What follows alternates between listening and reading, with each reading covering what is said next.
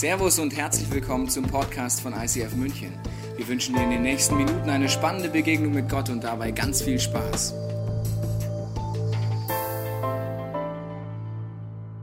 Wir machen eine Serie, eine Predigt hier über den Heiligen Geist. Vielleicht war es letzten Wochen da, vielleicht nicht. Man kann das immer online nachhören. Aber entscheidend ist, dass es um einen ganz faszinierenden Wesenszug von Gott geht, nämlich den Heiligen Geist. Und ich weiß nicht, welche Erfahrungen du mit dem Heiligen Geist schon gemacht hast. Keine, vielleicht eher so spooky Momente, vielleicht Momente, wo du eher denkst, ja, ich weiß auch nicht. Ich habe da schon Schräges gehört oder gesagt. Das Entscheidende ist, dass der Heilige Geist etwas Faszinierendes ist, wovon man keine Angst haben muss. Und ich werde heute weitere Aspekte davon äh, erzählen. Und äh, vorher möchte ich dir sagen, als ich 19 Jahre alt war, ich habe dir mal ein Bild mitgebracht, als ich 19 Jahre alt war, dass dir vorstellen, was, wie das da aussah. Ja, so sah ich mit 19 aus, gewaltig. Warum auch immer hatte ich diese Brille und warum auch immer hatte ich blonde Haare und habe die doch so in alle Richtungen immer getragen. Und als ich 19 Jahre alt war, habe ich zu Jesus gesagt, Jesus, Heiliger Geist, ich verstehe nicht viel, aber Jesus, wenn du der Weg zu einer Gottesbeziehung bist, dann zeig mir das so, dass ich, Tobias Teichen, das verstehen kann. Okay? Und dann habe ich angefangen zu suchen und habe für mich meinen persönlichen Gottesmoment gehabt, so meinen Gottesbeweis. Und ab dann ging dieses, dieses Abenteuer los. Ich gesagt habe zu meinen Kumpels, die auch Jesus frisch kennengelernt haben, ja, wie ist das denn jetzt? Habt ihr auch mal die Bibel gelesen? Ja, die haben wir auch gelesen. Ja, hast du das auch mit den Geistesgaben gelesen? Ja, ich auch gelesen. Aber was bedeutet das denn bitte mit dem Heiligen Geist? Wir wussten nichts, ja, keine Ahnung und die Leute um uns herum konnten uns auch nicht wirklich weiterhelfen. Also haben wir uns zu einer Konferenz in der Schweiz angemeldet, haben wir gegoogelt und da war die Konferenz äh, Heilung, Prophetie in der Schweiz. Sind wir hingetigert, ja, waren da, vieles nicht verstanden, was da so gelaufen ist, auch unsere Fragen gehabt, aber nach der ersten Session sind wir zum Redner vorne hingegangen und gesagt, du, warte, warte, warte, wir haben eine Bitte, wir wollen mehr vom Heiligen Geist, wir wollen diese Gaben, kannst du irgendwas tun für uns? Und wir hatten uns vorher so überlegt, das ist so ein Mann Gottes, verstehst du, der betet dann gleich für uns, so schalababum, blalabum, ja. Und da kommt der Heilige Geist, pff, und dann haben wir alle Gaben und es läuft einfach, ja. Und dann sind wir da so ready schon, wir gehen wie noch auf die Knie, bete für uns, kein Problem. Und dann sagt er in seinem wunderbaren, sympathischen Schweizer Akzent Folgendes. Und das wollte ich gar nicht hören. Das muss man üben. Was? Das muss man üben? Wie üben? Ich will nicht üben. Ja? Und das war so eine Aussage, die hat uns genervt auf der Heimfahrt. Das kannst du mal glauben. Wie, das muss man üben. Dafür fahre ich in die Schweiz auf so eine Konferenz. Das muss man üben. Das muss man üben. Wenn du heute hier bist und vielleicht jung, jung geblieben oder was auch immer dich fühlst, also wenn du jedenfalls erwachsen bist oder auf dem Weg erwachsen zu werden, dann vergessen wir oft, wie wir alle Dinge in unserem Leben gelernt haben. Als kleine Kinder.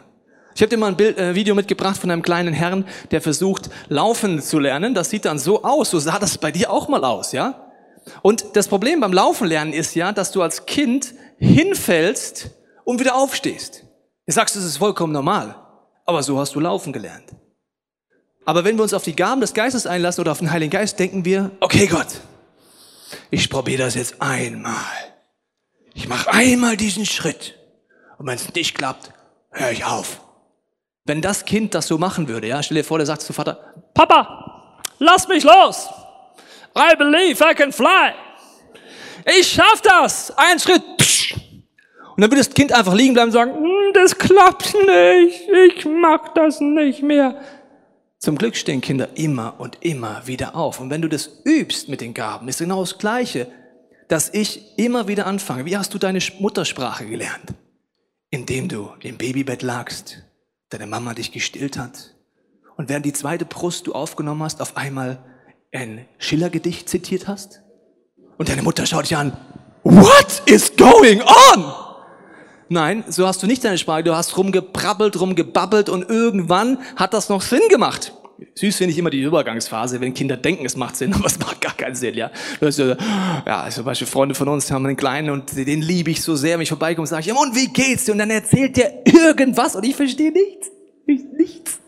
Und er schaut mich immer so an, so als wäre ich blöd, ja. Also, checkst du denn nicht, was ich dir gerade sage? Also, üben ist offensichtlich entscheidend und äh, das bei den Gaben, die ich auch heute euch vorstelle, sind weitere Gaben, ist wichtig, dass sie immer das Ziel haben, dass Gott durch dich durch mit der Liebe Gottes Menschen berühren möchte. Das ist ganz wichtig.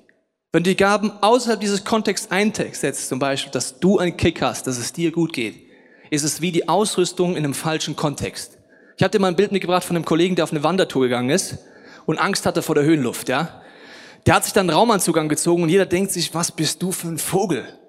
Der Raumanzug ist für den Weltraum und nicht für so eine Hügeltour da. Und so sind die Gaben dafür da, dass Gottes Liebe durch dich durch zu Menschen kommt. Und ich möchte jetzt mit der ersten Gabe anfangen. Und du wirst jetzt merken, die erste Gabe auf diesem Screen, äh, sie ist im Plural und es ist kein Schreibfehler. Und zwar heißt es hier Gaben des Glaubens. Das heißt, in einer Situation, für eine Person, für eine Personengruppe oder eine Situation göttlichen, übernatürlichen Glauben zu haben. Warum Plural?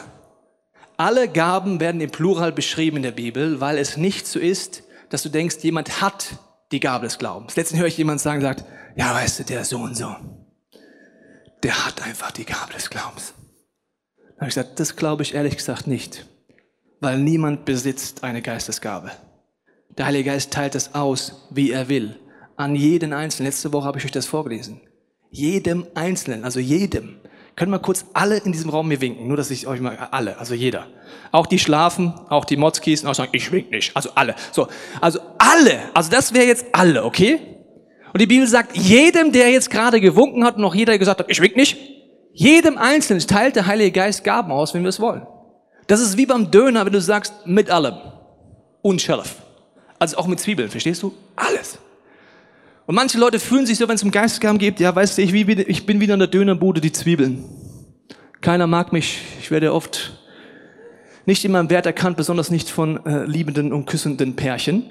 Also mit allem, also alle, jedem Einzelnen und deswegen plural in einer Situation. Das heißt, wenn ich keinen Glauben mehr habe, kann ich beten, ich kann wie auf die Knie gehen und sagen, Gott, ich brauche jetzt von dir, jetzt in dieser Situation eine Gabe des Glaubens. Für mich, oder dass du jemanden mir schickst, der die Gabe des Glaubens hat. Amen. Und dann passiert Folgendes.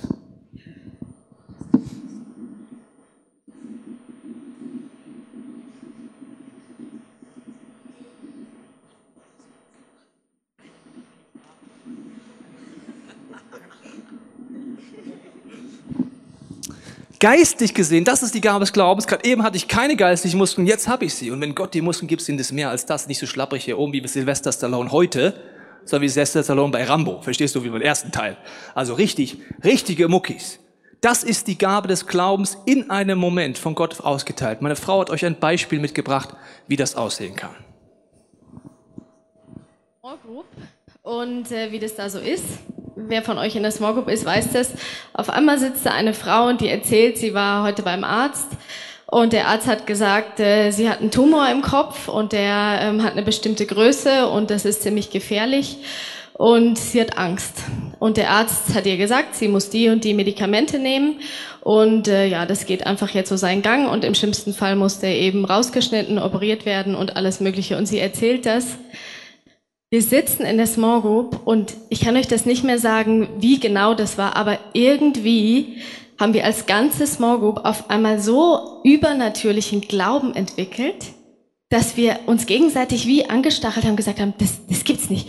Wir glauben nicht, dass dieser Tumor da hingehört in ihren Kopf. Wir glauben das einfach nicht. Und ich kenne auch Geschichten oder Situationen, wo das nicht passiert, sondern wo man einfach irgendwie äh, vielleicht sich damit abfindet oder einfach auch eine Operation angebracht ist.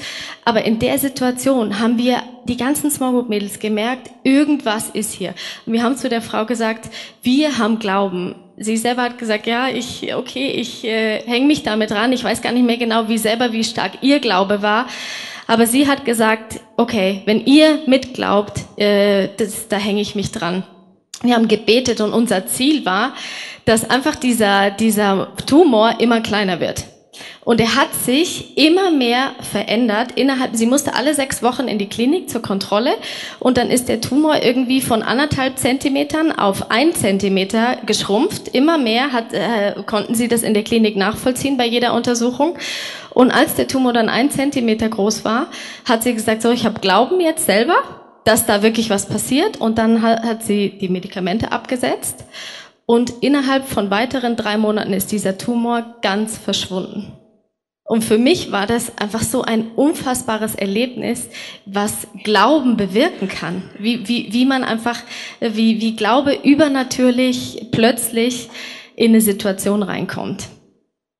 Und eine andere Situation, äh, was ich faszinierend fand, ist eine, eine befreundete Mama, die hatte immer ziemlich viel Angst, wenn, ihre, äh, wenn ihr Mann auf Geschäftsreise war und dann war sie allein zu Hause und dann hat sie da abends mit ihren Kindern gebetet und dann schaut ihre Tochter sie irgendwann an und sagt, Mama, warum hast du eigentlich so eine Angst immer?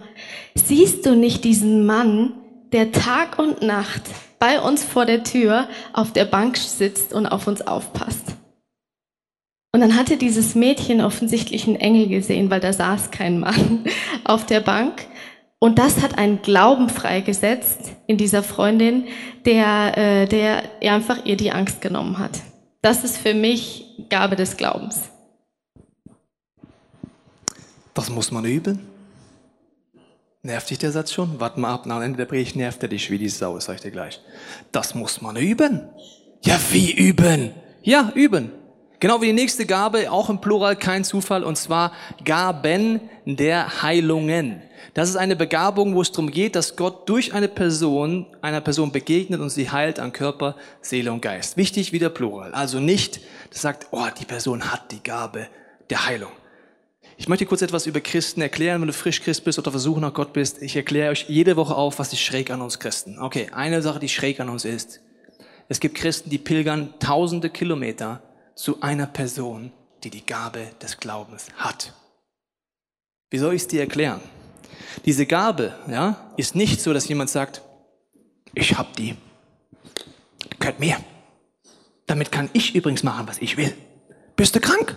Komm vorbei. I bless you. Be healed. Be healed. Ich hab die Gabe einfach. Ich kann durch diesen Raum gehen. Wer ist krank? Sei gesund. Sei gesund. Ja, nein, wie soll ich dir sagen, diese Gabe hat niemand, die hat der Heilige Geist. Wenn wir genauso viel Geld, Zeit und Kraft aufwenden würden, zu beten, zu fasten, unsere Small Group zusammen so und sagen, Jungs, Mädels, hier ist jemand krank. Jetzt lasst uns alles dran tun, dass wir uns nach der Gabe der Heilung ausstrecken und Gott fragen, was er tun will. Dann würde es genauso funktionieren und wahrscheinlich noch mehr, als wenn wir Menschen anbeten und sagen, lass uns dorthin pilgern. Der so und so kommt mit der Gabe der Heilung. Jesus hat alle Gaben. Der Heilige Geist gibt sie und teilt sie aus. Meine Frau hat ein Beispiel, wie die Gabe der Heilung oder Heilungen aussehen kann. Euch den Tipp, euch mal mit den Menschen, die da hinten so äh, im Gebetsteam sind, zu unterhalten, was die Woche für Woche für Dinge erleben. Es ist einfach atemberaubend. Ich liebe das, mich mit den Frauen und Männern da zu unterhalten. Und äh, einige haben mir jetzt einfach ein paar Dinge erzählt, die will ich euch einfach mal weitergeben, äh, weil die so, ja, uns allen gut tun. Und zwar kam irgendwie ein, äh, ein Kind, ein Junge, der einen Buckel hatte. Und äh, hinten im Gebetsteam, die standen einfach, stehen immer so in Zweiergrüppchen zusammen und beten für äh, Menschen. Und dann haben sie für diesen Jungen gebetet, einfach in einem Setting und haben gebetet, dass Gott wirkt, dass Gott eingreift, dass er diesen Jungen heilt. Und dann erzählen sie mir, also ihr müsstet die Gesichter sehen, wenn sie erzählen und plötzlich ist vor unseren Augen der Buckel verschwunden und der Junge stand gerade und es war ein kerzengerader Rücken. Und sie sagen, es, äh, also wir standen einfach da, Gott hat gewirkt, Gott hat so krasse Sachen gemacht. Oder einmal kam eine Frau, hatte sich irgendwie den Arm gebrochen äh, beim Sport und äh, hatte ziemliche Schmerzen und eben den Bruch. Und die kam auch einfach, weil sie wollte, dass einfach die Schmerzen aufhören und das einfach sie belastet hat. Und dann haben auch wieder einfach ein, zwei Leute für sie, für, für diese Frau gebetet.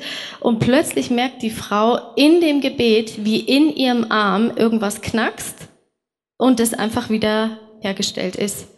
Und dann nachher hörten die Schmerzen auf und solche Dinge äh, passieren, wenn man übt, wenn man sich zur Verfügung stellt. Und wenn ihr diese Männer und Frauen fragt, die sich da Woche für Woche engagieren, die sagen nicht, wir haben einmal gebetet und immer alles passiert, nur solche Geschichten am laufenden Band. Die stellen sich zur Verfügung und probieren es aus und sagen, Gott, wenn du wirken willst, dann benutz mich. Und wenn du jetzt jemand bist, der oder die sagt, ich möchte mich da Gott auch zur Verfügung stellen und möchte das mal ausprobieren, dann darfst du dich sehr gerne bei diesem Gebetsteam melden und einfach mal dich ausbilden lassen und gucken, was passiert. Das muss man üben. Sagst, was muss man da üben? Im hinteren Teil, wenn nachher wieder das Gebetsteam ist, das sind jetzt nicht irgendwelche Jesus-Inkarnationen in Reinsform, wo man sagt, da gehe ich einfach hin. Und wenn die beten, die haben einfach mehr geübt wie du. Die üben jede Woche. Das ist ein No-Brainer. Wenn du jede Woche übst, dann hast du auch immer mehr die Gabe, weil es entscheidend ist, was möchte Gott tun. Er möchte dich mit Körper, Seele und Geist heilen. Es ist nicht immer so, da ist ein Gebrechen, das muss weg. Zum Beispiel, ein junger Mann wird von seinen Freunden zu Jesus geschleppt, er ist gelähmt. Sie machen alles mögliche, um ihn zu ihm zu bringen. Und Jesus ist ja nicht auf den Kopf gefallen. Er ist ja kein Spinner oder so, wo er denkt so, ja, was wollen die jetzt wohl? Keine Ahnung. Der liegt jetzt da gelähmt. Weiß nicht, was die wollen, dass ich bete. Das ist ja logisch. Die wollen, dass er wieder geht. Und weißt du, was Jesus macht? Er sagt, mein Sohn, deine Sünden sind dir vergeben. Und dann wir an, what? Jesus, siehst du nicht, der ist gelähmt, dem sein Problem sind doch nicht seine Sünden. Hallo! Aber Jesus ist der Meinung, dass das geistliche Problem das wahre Problem ist bei ihm jetzt gerade. Und dass er erst die Wurzel angeht, bevor das Körperliche angeht. Gott möchte immer an die Wurzeln gehen. Das heißt, ich muss kooperieren lernen mit dem Heiligen Geist, um zu verstehen, wie will er die Gabe der Heilung jetzt machen. Sofort, in einem Prozess. Will er erst eine Wurzelbehandlung machen? Oder gibt es Bereiche, wo ich ihn vielleicht auch nicht verstehen kann? Das muss man üben. Genauso wie die nächste Gabe, wieder im Plural, kein Zufall, kein Schreibfehler, und zwar die Gaben der Wunder. Das ist eine Situation, eine übernatürliche Situation, wo Gott etwas neu schafft in einer Person. Ich habe dir eine Person mitgebracht, äh, so sieht sie aus, kennst du vom Biologieunterricht vielleicht. Und wenn jetzt etwas da kaputt wäre, könnte es Gott heilen. Wenn aber zum Beispiel das Herz gar nicht mehr da wäre, ja, mal ein plattes Beispiel, das kann man nicht heilen. Da braucht es ein Wunder, eine Neuschaffung. Das wäre jetzt körperlich so, klar, die Person wäre tot in dem Beispiel, aber auch wenn du dich seelisch tot fühlst, geistlich tot fühlst, denkst, das kann doch nicht mehr durchbrechen, auch da ist die Gabe der Wunder. Und da hat auch meine Frau ein Beispiel dabei für euch.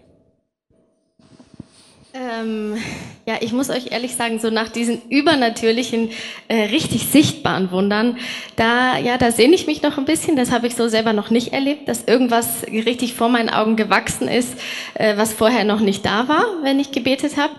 Aber es gibt so ein, zwei Situationen, die für mich auch Wunder sind. Ich habe mich vor einiger Zeit mit einer jungen Frau unterhalten, die sehr aufgelöst war, weil sie in einer ganz schwierigen Situation in ihrer Ehe, in ihrer Beziehung war und irgendwie gesagt hat, sie hat überhaupt gar gar keinen Ausweg. Sie sieht mehr, es ist alles Katastrophe und äh, sie weiß überhaupt nicht mehr, sie hat seit Jahren alles probiert und ähm, einfach, es bringt einfach nichts mehr. Äh, wahrscheinlich einfach, sie muss sich jetzt trennen. Und, äh, und wir saßen da und haben gemeinsam für die Situation gebetet. Und sie lebt in einer ganz anderen Stadt. Also ich sehe sie auch nicht ständig. Und jetzt, so einige Monate später, habe ich ihr vor ein paar Tagen eine E-Mail geschrieben und habe gefragt, du, wie sieht's eigentlich da aus? Und ich bin da einfach im Gebet immer wieder dran. Wie geht's dir? Schreibt sie mir eine E-Mail zurück, die ist wirklich so lang.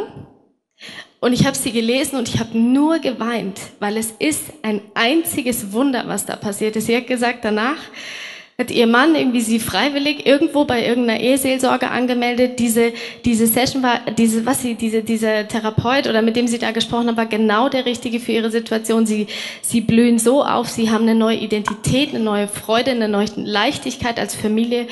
Und sie kann sich das nicht erklären, weil, weil es jahrelang vorher nicht so war. Und auf einmal ist wie einfach auf diesen, diesen Bildern, äh, wo einfach Herzen oder irgendwas fehlen bei ihrem Mann, irgendwas passiert, was man einfach nur als Wunder bezeichnen kann. Und was für mich selber auch schon Wunder sind, ist, ich habe so ein bisschen Schiss in unserer Tiefgarage, wenn ich dann nachts allein nach Hause komme. Und dann äh, fahre ich da mit dem Auto rein und dann pocht so mein Herz. Und dann merke ich einfach, wenn ich bete und wenn ich sage, Jesus, du bist der Chef, du bist jetzt mein Bodyguard, wir gehen hier durch diese Tiefgarage und wer weiß, wer hier ist, niemand darf mir was antun, wenn ich dann plötzlich von Herzklopfen und Angst auf einmal keine Angst mehr habe, das ist für mich ein Wunder. Wie geht das? Das, das ist nicht logisch erklärbar, weil die Tiefgarage ist immer noch die Tiefgarage und es knackt und geräuscht immer noch irgendwo, aber plötzlich habe ich keine Angst mehr. Das ist ein Wunder. Das muss man üben. Das muss man genauso üben wie die anderen Gaben auch. Ja, ich rede ein bisschen Schweizerdeutsch, hör auf, kann ich eh nicht. Das muss man üben. Es ist einfach so. Das ist wie Laufen lernen.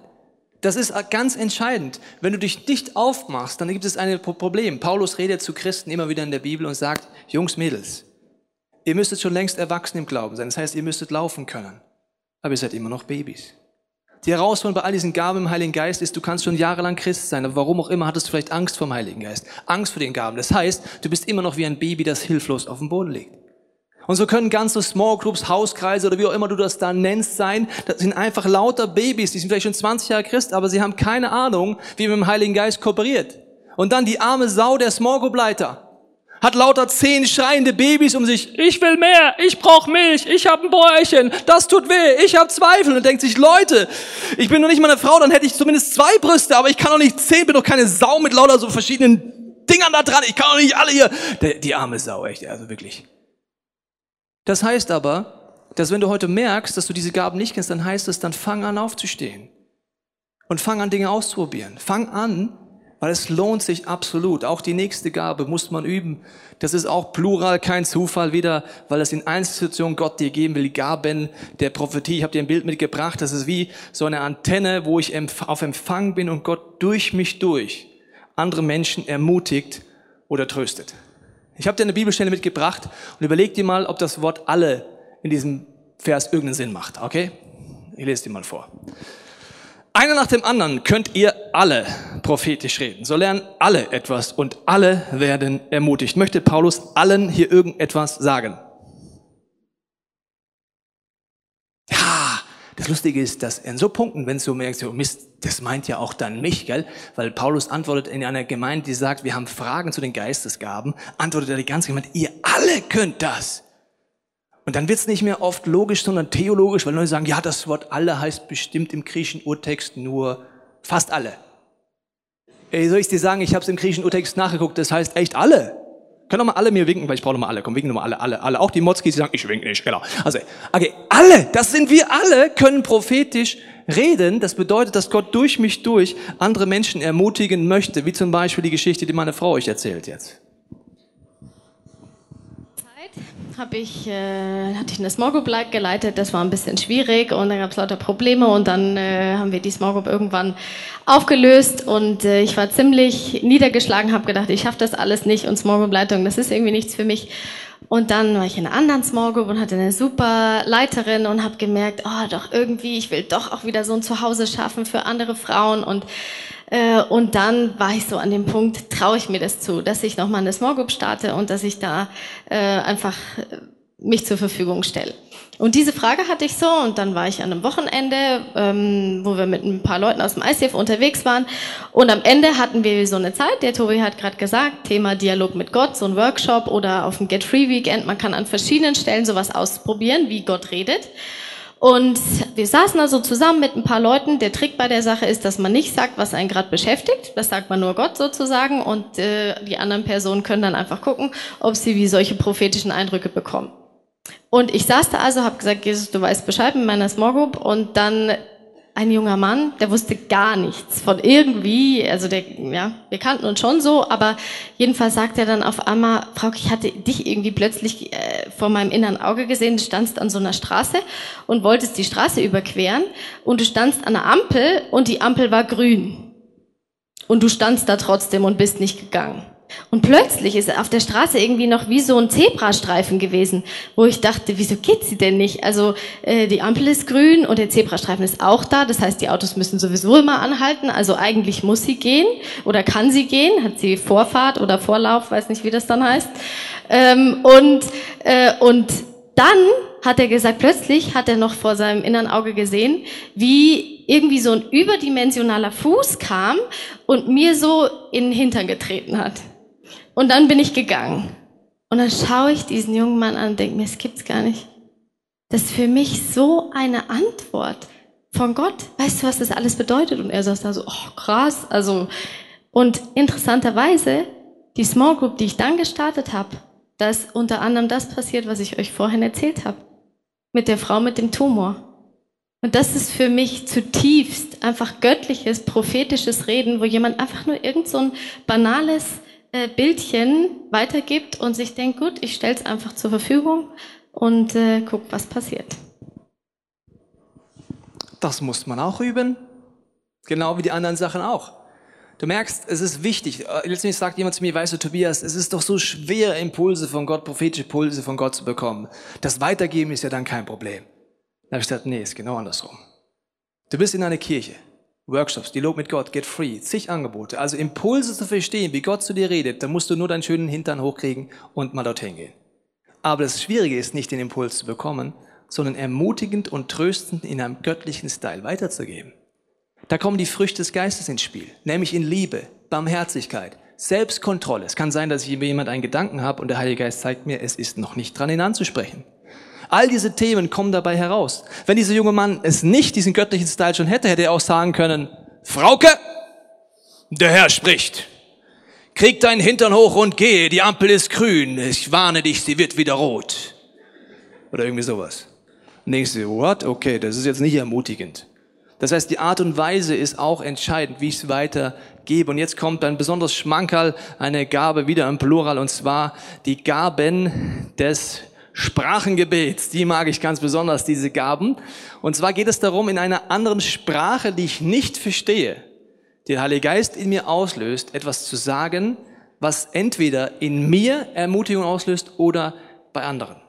Das heißt, auf der einen Seite rede ich etwas, was ich nicht verstehe, und ohne dass ich es verstehe, gibt es eine Ermutigung, es baut mich auf, sagt die Bibel. Drei Jungs kommen jetzt zu mir auf der Bühne, ich will euch das kurz mal zeigen, was das bedeutet. Nämlich der Heilige Geist ist da, ich spreche es aus und dann passiert Folgendes.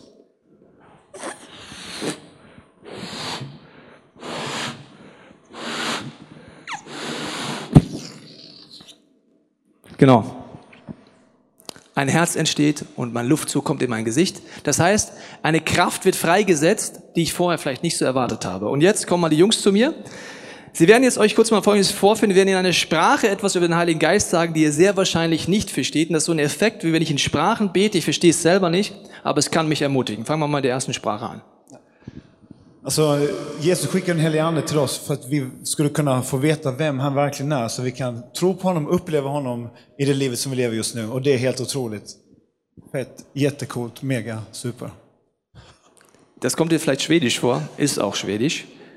Der Benjamin ist in meiner Small Group und er betet manchmal in seiner Muttersprache. Ich verstehe dann kein Wort und trotzdem, ohne es verstehe, ermutigt es mich in dieser Situation. Manchmal hörst du auch Songs, die du nicht verstehst, deine Seele ist trotzdem voller Freude. Das ist, was beim Sprachengebet passiert, oder? Bei dieser Sprache? Il y a tous euh, les quêtes au, au peuple qui s'y montrent de porter au Saint-Esprit, qui commet au grand et qui te plan de la vie. Auch das war jetzt über den Heiligen Geist. Die letzte Sprache versteht leider, glaube ich, wirklich keiner. Ja, Herr, ich möchte dich bitten, dass du deinen Heiligen Geist über uns alle ausgehst. Wir lassen bei die Blärme gehst dass wir wachsen können und ähm, gescheite Wurzeln in dir kriegen. Ja, servus. Das war jetzt bayerisch. Genau. Vielen Dank, Jungs. Also es war bayerisch für alle Zugereisten, die das nicht verstanden haben. Ja, Wahnsinn. Also der Effekt ist beim Sprachenwort einmal, ich rede in einer Sprache, die ich nicht verstehe, trotzdem passiert Ermutigung und Auferbauung. Und zum anderen gibt es die Möglichkeit, dass das, was in mir wie dort fließt, eine Auslegung bekommt. Das ist die Gabe des Sprachgebets Auslegung und dann ermutigt jemand anderen wieder prophetisch konkret. Und das ist etwas, die Auslegung ist keine Übersetzung. Also nicht so aus dem Motto, es werden vier Wörter bebetet, ich verstehe sie nicht, und dann sage ich, aha, du bist ein Mann, möchte Gott sagen. Nein, das wäre übersetzen. Auslegung heißt, es kann ein ganz kurzer Satz sein im Sprachengebet, aber Impulse und Bilder kommen, die konkret da sind.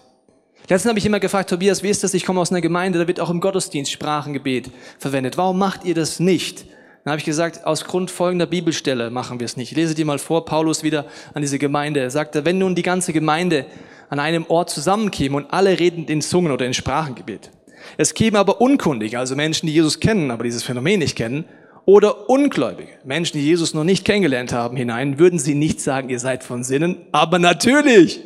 Die würden sagen, habt ihr alle einen an der Waffel, habt ihr gekifft, was ist mit euch los? Ist das eine Sprache? Wie du verstehst die Sprache nicht, die du redest. Sonst ist aber alles okay mit dir. Er sagt, dann macht das nicht. Aber in einem anderen Setting heißt es dann weiter in dieser Bibelstelle, wenn sie aber alle prophetisch reden, das heißt, entweder mit dieser konkreten Auslegung oder, dass man einfach mit Worten redet, die man versteht, und es käme ein Ungläubiger oder Unkundiger hinein, der würde von allen geprüft, von allen überführt, was in seinem Herzen verborgen ist, würde offenbar. Und dann heißt es weiter, und so würde er niederfallen auf sein Angesicht, Gott anbeten und bekennen, dass Gott wahrhaftig unter euch ist. Das heißt, Paulus redet darüber, es gibt sein Setting. Das Setting ist deine Small Group. Das ist auch übrigens das Tolle. Das wirst du von der Bühne, wirst du mich nie in Sprachen beten hören. Aber an deinem Platz, das ist mein Geheimtipp jetzt an euch. Das muss man ja üben. Das weißt du jetzt schon, gell? Die Songs sind auch deswegen so laut hier, weil es keine Sau hört, wenn du Sprachengebet ausprobierst an deinem Platz. Merkt keiner. Kleiner Tipp unter uns. Kannst du einmal ausprobieren, ja? Und meine Frau hat euch noch eine Geschichte dabei, wie das aussehen kann, ganz praktisch mit diesem Sprachengebet. Eines Abends bin ich zu unserem Sohn ans Bett gekommen, weil er mich gerufen hat, gesagt, Mama, ich habe so Bauchweh. Ähm, ja, dann haben wir mit Wärmflaschen alles Mögliche probiert und äh, nach einiger Zeit hatte er immer noch Bauchweh und dann habe ich gesagt, komm Bene, dann bete ich einfach jetzt für dich und äh, ja, und Jesus kann ja deine Bauchschmerzen wegnehmen. Und dann gesagt, er, ja gut, okay, liegt da so das arme Kerlchen, ich lege meine Hand auf seinen Bauch und bete und ähm, bete und bete und denk auch, ja, ich bete einfach gute Sachen und sag, ja, Jesus ist der äh, einfach derjenige, der heilen kann und alles Mögliche. Und irgendwann schaut er mich an, der Bene, und sagt, Mama, fängst du jetzt endlich an zu beten? Und ich habe mir gedacht, ich bete schon die ganze Zeit. Es hat scheinbar überhaupt gar keine Kraft, was ich sage. Und, äh, und dann habe ich gesagt, du Bene, ich bete schon die ganze Zeit, aber wenn das jetzt offensichtlich nicht hilft, dann fällt mir nur noch ein, dass ich einfach mit meinem Herzen in der Geheimsprache mit Gott reden kann, wie mein Herz mit Gottes Herz reden kann. Und dann hat er gesagt, ah, Geheimsprache. Bei kleinen Jungs sehr beliebt, alles, was irgendwie geheim und so ist. Und, äh, und dann habe ich gesagt, ja gut, dann mache ich das jetzt. Und er war also ganz begeistert. Und äh, wenn ich das so mache, kostet mich das immer erstmal Überwindung. Manche erzählen, wenn sie dieses Sprachengebet haben, dann fließt einfach aus ihnen raus und irgendwelche Worte kommen und ich muss mich wirklich entscheiden und sagen, Jesus, ich glaube das jetzt, Heiliger Geist, ich glaube das, dass wenn mein Herz jetzt anfängt zu reden und ich den Mund aufmache, dass das einfach das ist. Das hört sich dann irgendwie so Shobalabachama irgendwie so an, kann aber auch sich ganz anders anhören. Also einfach, ich kann das auch richtig formulieren. Und, äh, und dann habe ich so gebetet und gebetet und also der Bene war vollkommen fasziniert und hat gesagt, darf ich jetzt auch mal? Und dann hatte ich gesagt, ja klar, du kannst das auch und habe ihm hab noch gebetet, einfach, dass der Heilige Geist ihn erfüllt. Und dann haben wir da einfach miteinander irgendwie so in unseren Geheimsprachen geredet mit Gott. Und es hat wie eine eine Stimmung freigesetzt. Wir haben gelacht. Es war auch wirklich lustig, auch die Worte, die wir gesagt haben. Und irgendwie war das so ein so eine göttliche Stimmung. Und äh, dann guckt er mich irgendwann an und sagt, du Mama, was haben wir jetzt eigentlich geredet die ganze Zeit? Und dann habe ich gesagt, du, ich weiß das auch nicht, was, was das jetzt war, aber wir können ja Jesus fragen, was das bedeutet hat. Und dann waren wir kurz still und dann sagt er, also ich glaube, wir haben gesagt, Jesus ist der Retter und er macht mich gesund. Und ich habe wirklich jetzt keine Bauchschmerzen mehr. Und das war so ein Erlebnis, was ich hatte mit dem Sprachengebet, wo ich gemerkt habe, was für eine Kraft da drin steckt, die Freude freisetzt, die Heilung freisetzt und die einfach ähm, wirklich was Göttliches ist, wo sich mein Herz mit Gottes Herz connectet und eine Sprache ist, die, für die ich gar keine Worte brauche. Das muss man auch üben. Wie soll ich es dir schon beibringen? Das muss man alles üben. Wie laufen lernen. Genau ist das Gleiche. Und es ist immer deine Wahl. Es ist immer deine Wahl. Zum Beispiel sagt, wie Paulus sagt, ich bete mehr in Sprachen als ihr alle zusammen. Warum? Weil es meinen Glauben auferbaut. Und dann frage ich mich immer, wenn wir dieses Sprachengebet noch nicht noch ausgestreckt haben, brauchen wir das eigentlich nicht? Brauchen wir zu keinem Zeitpunkt, dass mein Glaube gestärkt wird? Also ich brauche das dringend dass das passiert. Und das ist immer meine Wahl. Die Bibel sagt auch über sich, dass du die Bibel lesen kannst, um deinen Glauben zu stärken. Aber das musst du machen, das musst du selber machen, das ist deine Wahl. Ist nicht so, wenn ich nach dem Sprachengebet ausschüttelst, dass auf einmal im Restaurant beim Candlelight Dinner mit deiner Frau sitzt, du findest es gerade total romantisch und auf einmal kommt der Heilige Geist, oh, ich merke schon, wie das wackelt alles. Und als der Ober kommt, bestellst nichts, sondern betest in Sprachen. Das ist deine Wahl. Du kannst es an- und ausschalten in dem Sinne. Und wichtig ist, letztens sagt jemand zu mir, ja, weißt du, Tobias, wenn Gott wirklich will, dass ich diese Gabe Sprachengebets bekomme, dann wird das machen. Ich habe gesagt, äh, wie stellst du das jetzt vor? Stehst du dann im Gottesdienst? Auf einmal kommt der Blitz des Heiligen Geistes. Der wirst getroffen, obwohl du die Zähne zusammenkneifst und sagst, aus meiner Kraft werde ich nicht anfangen zu reden. Der Heilige Geist muss schon selber was tun. Und dann kommt der Heilige Geist und macht den Mund auf, obwohl du sagst, nein! Und dann kommt er so, halalala, und obwohl du sagst, ja. wie soll ich dir sagen, so ist es nicht, ja? Sondern es ist deine freie Entscheidung, wie bei allen Gaben, alle Gaben. Du kannst nachher mal ausprobieren, es ist immer deine Entscheidung, dich dann rauszustrecken. Nachher gibst du die Kollekte, die schwarzen Behälter. Du kannst mal probieren, ob die Gabe des Gebens einfach so kommt. Ob dein Geldbeutel aus deiner Gesäßtasche ohne Berührung herausfliegt und sich komplett in die schwarzen Behälter entleert und denkst, es gibt einen Gott, ich habe die Gabe des Gebens. Nein, auch das wird nicht passieren. Du musst dein Geldbeutel nehmen, musst überlegen, mache ich das und die Beweisung täten. Und so ist es da auch. Jetzt ist nur das Problem, dass man oft Angst davor hat vom Heiligen Geist. Es gibt so Vorstellungen bis hin zu ganzen Theologien, dass man denkt, okay, mit dem Heiligen Geist musst du echt aufpassen.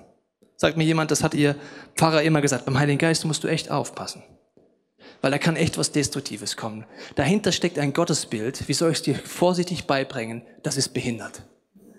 Weil man stellt sich Folgendes vor. Du betest aus reinstem Herzen als ein Kind von Gott. Vater, ich bin hier. Ich wünsche mir so sehr die Erfüllung vom Heiligen Geist und diese Gaben. Und Gott schaut oben runter und denkt sich, der will den Heiligen Geist. Den gebe ich ihm nicht. Ich gebe ihm lieber einen Dämon. Warum? Ich bin halt ein Arschloch, Gott. So, diese Theologie glaubst du, wenn du denkst, dass du dich nach dem Heiligen Geist ausstreckst und Gott dir etwas Destruktives gibt. Ich habe es jetzt lustig gemacht, aber es ist überhaupt nicht lustig, weil diese Vorstellungen dich daran hindern, dich auf Gott einzulassen. Jesus wusste das, dass wir solche Theologien entwickeln. Und deswegen sagt er zu seinen Jüngern Folgendes im Lukas-Evangelium. Er redet von Schlangen und Skorpionen. Und die ganze Bibel kannst du durchlesen, dass diese Symbolik Schlangen und Skorpionen immer wieder für dämonische Kräfte stehen. Jetzt schau dir mal an, was er sagt. Wo ist unter euch ein Vater, der seinen Sohn, wenn er ihn um einen Fisch bittet, eine Schlange für den Fisch bietet? Also die Symbolik, etwas Dämonisches. Oder der ihm, wenn er um ein Ei bittet, einen Skorpion dafür bietet. Also ein Skorpion macht nicht wirklich Sinn, es sei denn, du verstehst diese Bildersprache. Und dann sagt er, wenn nun ihr, die ihr böse seid, euren Kindern gute Gaben geben könnt, wie viel mehr wird der Vater im Himmel den Heiligen Geist geben denen, die ihn bitten? Jesus wusste, dass wir Angst haben. Und er sagt, du brauchst keine Angst haben.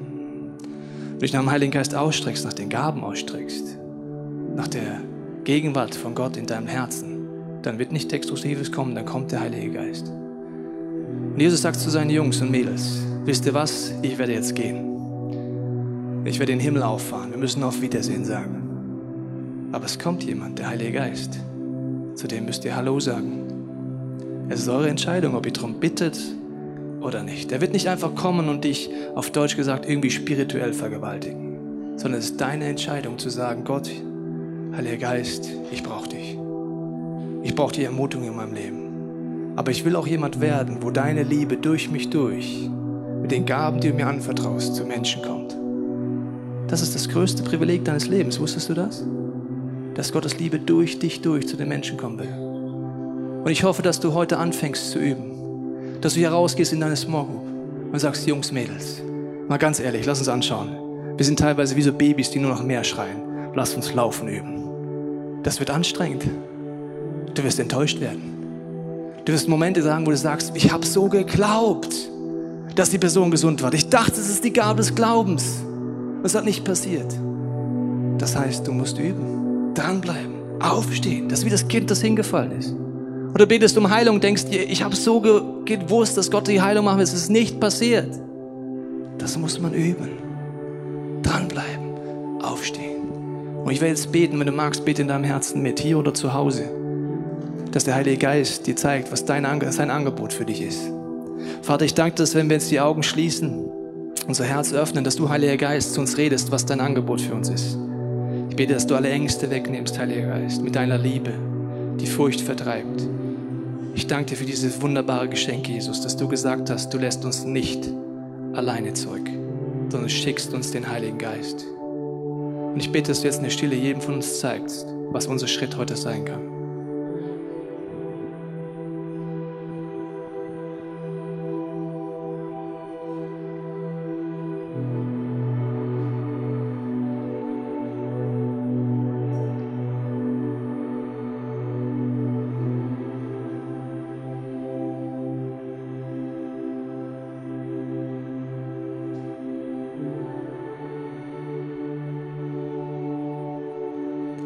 Vater, du siehst die Angst in unserem Leben. Die Angst, was denken andere? Was denken andere, wenn ich jetzt anfange zu laufen und mich blöd anstelle und mich, hin, mich hinknallt? Die Menschenfurcht. Was ist, wenn es nicht klappt? Heiliger Geist, dreh das bitte in unserem Herzen zu dem Punkt, ich habe Sehnsucht. Ich habe solche Sehnsucht nach dir, Gott. Und ich bete, dass du diese Sehnsucht jetzt ausgießt während den gesungenen Gebeten, dass wir dein Wesen sehen, wie groß du bist und dass du alles wegnehmen kannst. Ich bete, dass du jetzt eine Sehnsucht freisetzt in diesem Raum und zu Hause nach deinen Gaben, nach deinen Fähigkeiten und nach dem, wo du uns gebrauchen möchtest. Amen. Wir hoffen, dass dir diese Predigt weitergeholfen hat. Wenn du Fragen hast, kannst du gerne an info at icf-moenchen.de mailen und weitere Informationen findest du auf unserer Homepage unter www.icf-moenchen.de.